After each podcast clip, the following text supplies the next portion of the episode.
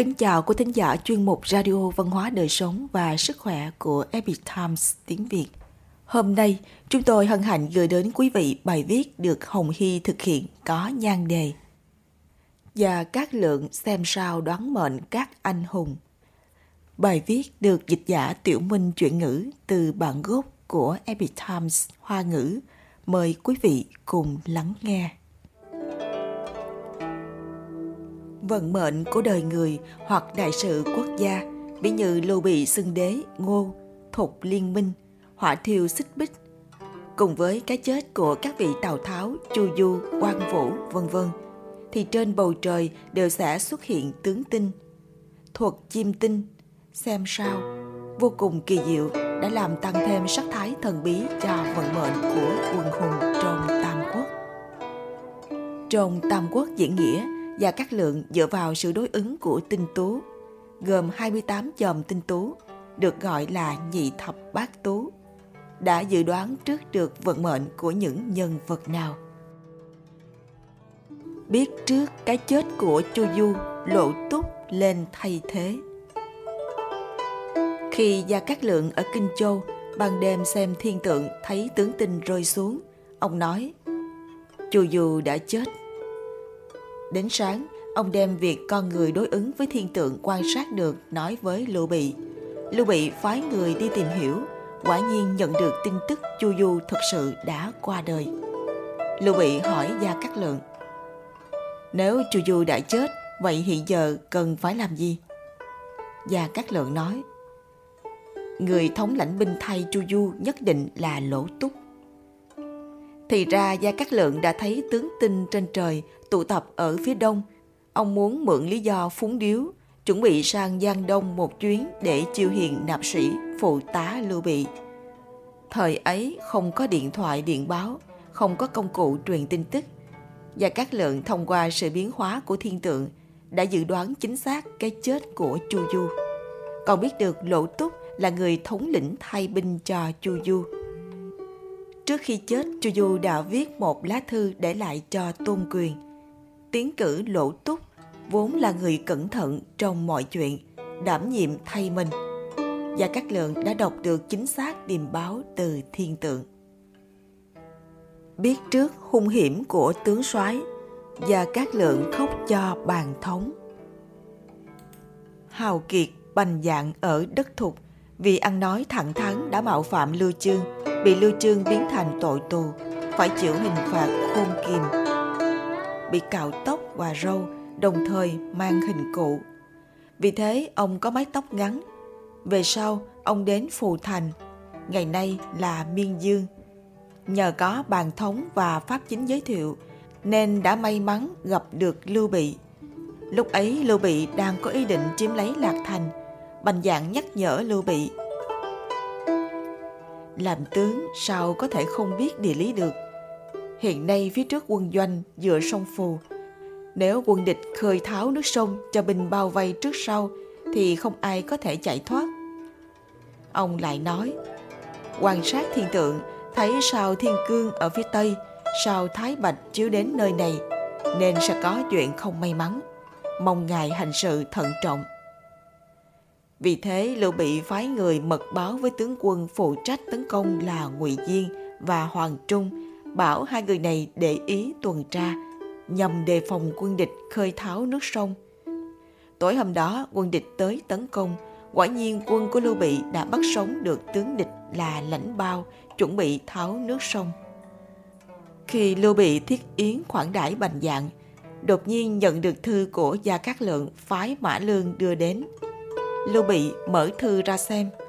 Ý trong thư đại khái là Gia Cát Lượng đem tính thái ất, biết năm nay sao thiên cương tụ tập ở phía tây, ông lại quan sát thiên tượng, thấy sao thái bạch chiếu xuống vùng đất lạc thành.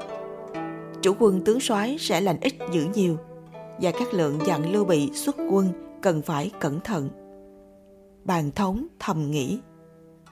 Gia Cát Lượng sợ mình lấy được Tây Xuyên, một mình lập công lớn, cho nên cố ý viết lá thư này để ngăn cản bàn thống tự đề cử mình nói bàn thống tôi cũng biết thuật số thái ất đã biết sao cương ở phía tây Đây chính là Thượng Thiên chiếu xuống muốn nói, chúa công nên chiếm lấy Tây Xuyên. Cũng không phải là việc hung hiểm. Bàn thống tôi cũng biết bói toán, thiên văn. Nhìn thấy sao Thái Bạch chiếu xuống Lạc Thành, lúc trước chém tướng lãnh bao đã ứng nghiệm điềm dữ. Bàn thống khuyên Lưu Bị không nên nghi ngờ hãy mau chóng tiến binh. Dưới sự thúc giục nhiều lần của bàn thống, Lưu Bị đã dẫn binh tiến đánh. Kết quả bàn thống bị loạn tên bắn chết ở sườn núi Lạc Phượng. Quân Hán tổn thất nặng nề. Lúc đó Gia Cát Lượng ở Kinh Châu, đúng vào ngày lễ thất tịch, đang thiết yến chiêu đãi các quan viên. Đang trong bữa tiệc, Gia Cát Lượng bỗng nhiên nhìn thấy phía chính tây có một vì sao từ trên bầu trời trực tiếp rơi xuống. Một dải ánh sáng tản đi khắp nơi. Và các lượng nhìn thấy thế lập tức thất kinh. Ông ném chén rượu xuống đất rồi che mặt khóc lớn. Mọi người đều không hiểu, vội vàng hỏi ông đã xảy ra chuyện gì. Và các lượng nói, lúc trước ông nhìn thấy sao thiên cương ở phía tây sẽ có bất lợi cho quân sư, nên đã viết thư gửi cho Lưu Bị. Căn dặn chúa công bảo quân sư cẩn thận đề phòng – Ai ngờ tối hôm nay, phía tây rơi xuống một ngôi sao. Bàn thống chắc chắn gặp nguy rồi. Gia Cát Lượng cha mặt khóc nói Bây giờ chúa công của tôi lại mất đi một cánh tay đắc lực rồi. Mọi người nghe xong đều cảm thấy hết sức kinh sợ, nhưng cũng không hoàn toàn tin lời nói của Gia Cát Lượng. Mấy ngày sau, Lưu Bị phái người mang thư tới, báo tin bàn thống đã bị loạn tên bắn chết. Tướng tinh rơi xuống, Hoàng Vũ và Trương Phi gặp nạn. Hai cha con Quang Vũ thua chạy đến Mạch Thành và bị quân của Tôn Quyền bắt được. Quang Vũ kết nghĩa quân đệ với Lưu Bị ở vườn đào, thề phò trợ nhà Hán, vậy nên kiên quyết cự tuyệt việc quy hàng Tôn Quyền. Quan Vũ là một bậc hào kiệt Tô Quyền vô cùng coi trọng ông. Có ý dùng lễ đối đãi khuyên ông quy hàng. Chủ bộ tả hàm cho rằng điều này không thể được. Khuyên Tôn Quyền lập tức diệt trừ để tránh mối họa về sau. Tôn Quyền trầm mặt một lúc, rồi sai người giết chết hai cha con quan vũ. Và các lượng ban đêm xem thiên tượng, nhìn thấy tướng tinh rơi xuống vùng đất kinh sở, ông biết quan vũ nhất định đã gặp nạn và bị giết hại rồi. Lưu Bị trong đêm soi đèn đọc sách, đột nhiên cảm thấy chóng mặt, ghé vào bàn đọc sách ngủ thiếp đi. Lưu Bị nằm mộng thấy, trong phòng đột nhiên có một cơn gió lạnh thổi tới. Đèn đuốc bị tắt, sau đó lại sáng lên. Lưu Bị vừa ngẩng đầu thì nhìn thấy quan vũ đứng ở dưới ánh đèn, tới lui lãng tránh Lưu Bị. Lưu Bị không hiểu bèn hỏi Ta cùng hiền đệ tình như cốt nhục, tại sao lại lãng tránh? Hoàng Vũ khóc nói cho Lưu Bị biết. Mong huynh trưởng khởi binh báo thù rửa hận cho đệ. Nói dứt lời liền biến mất. Lưu Bị từ trong mộng bừng tỉnh dậy, vội vàng đi đến tiền điện, phái người đi mời Gia Cát Lượng. Rồi kể lại tỉ mỉ cảnh nhìn thấy trong mộng. Gia Cát Lượng đã biết chuyện gì xảy ra, lo lắng Lưu Bị quá đau buồn, cho nên trì hoãn chưa dám nói rõ. Sau khi quan vũ bị giết, Lưu Bị không để ý lời khuyên can của Bách quan, khăng khăng ngự giá thăng chinh, thảo phạt đông ngô để rửa sạch mối hận trong lòng. Một đêm, Lưu Bị đột nhiên vô cớ lo sợ, nằm ngủ mà cảm thấy bất an. Vì thế, ông đi ra đại trướng, vừa ngẩng đầu xem thiên tượng. Trông thấy ở hướng Tây Bắc có một vì sao giống như cái đấu lớn bỗng nhiên từ tinh trời rơi xuống.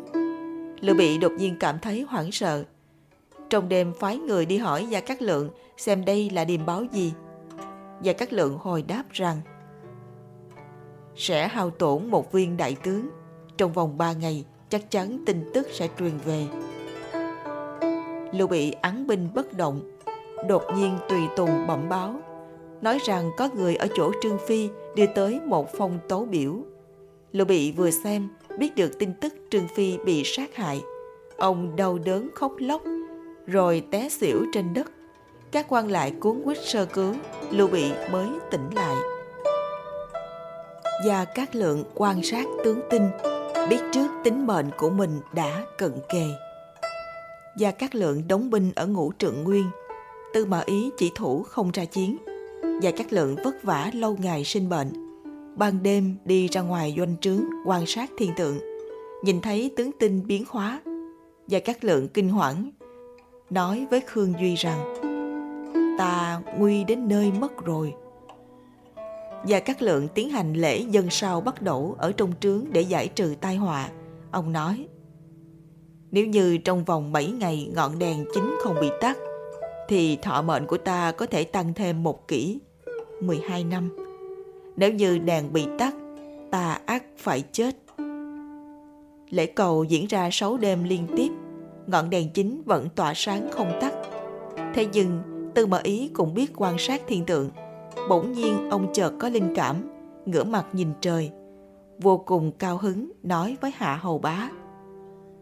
Ta nhìn thấy tướng tinh biến đổi và các khổng minh nhất định lâm bệnh, không bao lâu nữa sẽ chết. Vì thế lệnh cho Hạ Hầu Bá mang quân đi ngũ trượng nguyên dò la tin tức. Đêm hôm ấy, và các Lượng đang ở trong trướng, đạp cương bộ đổ, nghi lễ cầu của đạo giáo. Đột nhiên, Ngụy Diên chạy nhanh vào báo cáo. Quân Ngụy đến rồi. Bởi vì Ngụy Diên chạy vào quá nhanh, mang theo luồng gió thổi vào, làm cho ngọn đèn chính bị thổi tắt. Và các lượng than rằng, sống chết có mệnh, không làm sao mà nhương trừ được. Và các lượng thần cơ dự toán, biết tính mệnh của mình không còn bao lâu, vì thế an bài hàng loạt sự việc về sau. Ông giao cho Dương Nghi một túi gấm, bí mật dặn dò. Sau khi ta chết, Ngụy Diên tất sẽ làm phản, đợi hắn ta làm phản. Khi ngươi cùng hắn lâm trận, mới có thể mở túi gấm này. Khi đó tự có người chém chết Ngụy Diên. Trước khi chết, Gia Cát Lượng lệnh cho người đỡ ông ra ngoài đại trướng. Ông ngửa mặt nhìn sau bắt đổ, chỉ vào một ngôi sao, nói Đây là tướng tinh của ta.